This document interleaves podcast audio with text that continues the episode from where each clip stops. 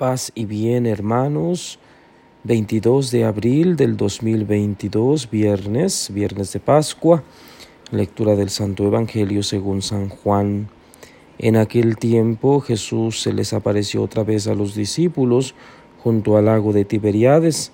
Se les apareció de esta manera. Estaban juntos Simón Pedro, Tomás, llamado el gemelo, Natanael, el de Caná de Galilea, los hijos de Zebedeo y los otros dos discípulos. Simón Pedro les dijo, voy a pescar. Ellos le respondieron, también nosotros vamos contigo. Salieron y, y se embarcaron, pero aquella noche no pescaron nada. Estaba amaneciendo cuando Jesús se apareció en la orilla, pero los discípulos no lo reconocieron. Jesús les dijo, muchachos, ¿han pescado algo? Ellos contestaron, no. Entonces él les dijo, echen la red a la derecha de la barca y encontrarán peces. Así lo hicieron y luego ya no podían jalar la red por tantos pescados. Entonces el discípulo a quien amaba Jesús le dijo a Pedro, es el Señor. Tan pronto como Simón Pedro oyó decir que era el Señor, se anudó a la cintura la túnica, pues se la había quitado, y se tiró al agua. Los otros discípulos llegaron en la barca arrastrando la red con los pescados, pues no distaban de tierra más de cien metros. Tan pronto como saltaron a tierra, vieron unas brasas y sobre ellas un pescado y pan. Jesús les dijo, traigan algunos pescados de los que acaban de pescar. Entonces Simón Pedro subió a la barca y arrastró la orilla la red, hasta la orilla la red, repleta de pescados grandes. Eran ciento cincuenta y tres, y a pesar de que eran tantos, no se rompió la red. Luego les dijo Jesús, vengan a almorzar. Y ninguno de los discípulos se atrevía a preguntarle, ¿quién eres? porque ya sabían que era el Señor. Se acercó Jesús, tomó el pan y se lo dio también el pescado. Esta fue la tercera vez que Jesús apareció a sus discípulos después de resucitar de entre los muertos. Palabra del Señor. Gloria a ti, Señor Jesús. Bien, queridos hermanos, San Juan en su capítulo 21 nos presenta la palabra de Dios a reflexionar en este día. Jesús se sigue apareciendo, se sigue mostrando a sus discípulos. Un poco debemos quitar este verbo aparecer, porque se aparecen los fantasmas, se aparecen eh, cosas invisibles, digamos así, o, este, almas que nosotros llamamos en nuestro lenguaje ordinario, eh, imágenes que, pasan y vuelan, eh, aparecen y desaparecen, y pueden estar aquí, pueden estar allá. un poco de magia, un poco de eh, situaciones mentales eh, pueden cruzarse ante esta realidad. No estamos hablando eh, de nada de eso. Estamos hablando de Jesús resucitado, Jesús que se aparece a sus discípulos, Jesús que se adentra a la vida cotidiana del ser humano. Entonces hoy San Juan nos presenta a un Jesús que se hace cercano a los hermanos, a los discípulos en la labor diaria. Decíamos ya en días atrás que los discípulos ante el fracaso de la muerte, ante eh, la crucifixión, obviamente regresan a sus aldeas, a sus pueblos, para continuar con lo que antes hacían. Eso sucede con nosotros siempre.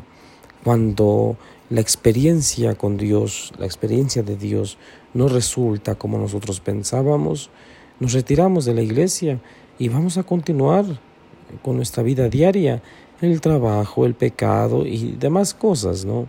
Entonces los discípulos eh, se fueron, se fueron a trabajar, se fueron a continuar con sus quehaceres y sin embargo ahí, en medio de su vida cotidiana, de su rutina, eh, Jesús les sale el encuentro. Y les sale el encuentro de una manera muy hermosa, preguntándoles si habían pescado. Y resulta que no, no habían pescado nada, estaban cansados seguramente, etcétera, ¿no? todo lo que hay cuando las cosas no salen bien en el trabajo, cuando no resulta la inversión, etcétera. Hay cierta tristeza, desilusión, ¿no? Así se encontraban los discípulos. Pero Jesús los invita a confiar en Él, ¿sí? Y entonces eh, sucede el milagro.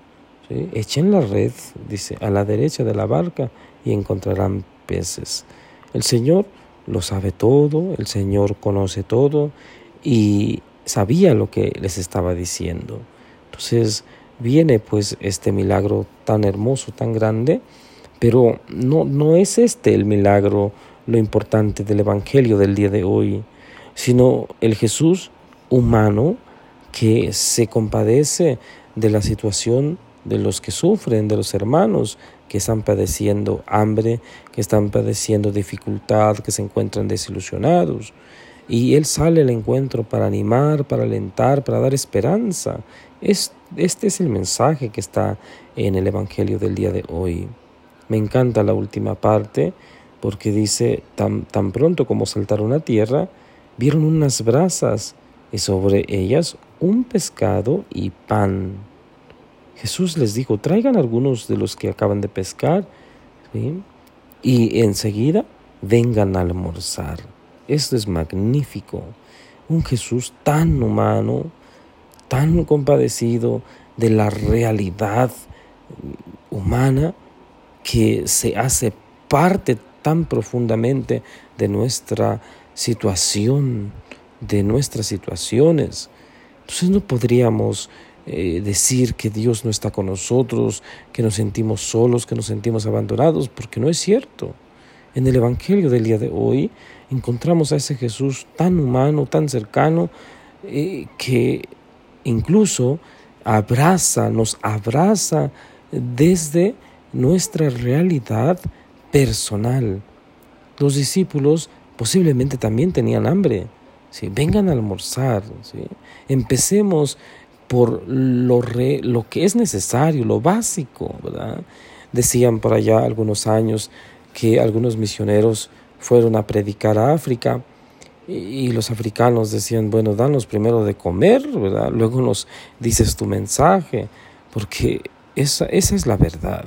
Si la cuestión básica no está satisfecha, pues no podemos dar el salto, no podemos hablar de fe. Entonces Jesús se compadece pues desde la eh, necesidad básica. Nadie se atrevía a preguntar quién eres, porque en el fondo sabían que era el Señor. Ojalá que nosotros pues también vayamos experimentando en nuestra vida diaria esa presencia amorosa del resucitado, que a pesar de, sentirnos tristes, abatidos y preocupados con nuestras dificultades diarias, sepamos que ahí está el Señor, acompañándonos, como hemos dicho en los días pasados.